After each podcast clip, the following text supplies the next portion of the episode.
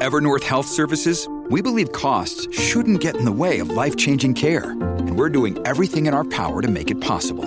Behavioral health solutions that also keep your projections at their best? It's possible. Pharmacy benefits that benefit your bottom line? It's possible. Complex specialty care that cares about your ROI? It's possible. Because we're already doing it. All while saving businesses billions. That's Wonder made possible. Learn more at evernorth.com/wonder.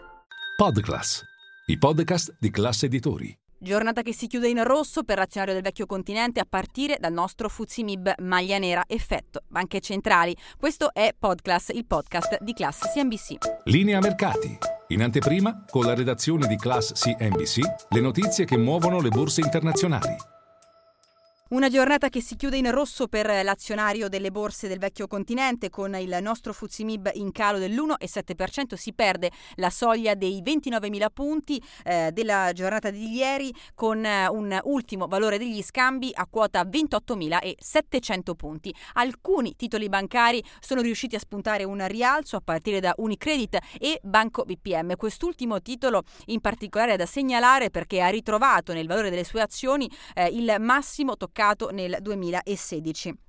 Una performance invece al contrario particolarmente negativa è da segnalare sul nostro MF Italy 40 per Recordati che ha perso oltre 5 punti percentuali, meno 4,8% era, meno 4,6% il titolo Ferrari.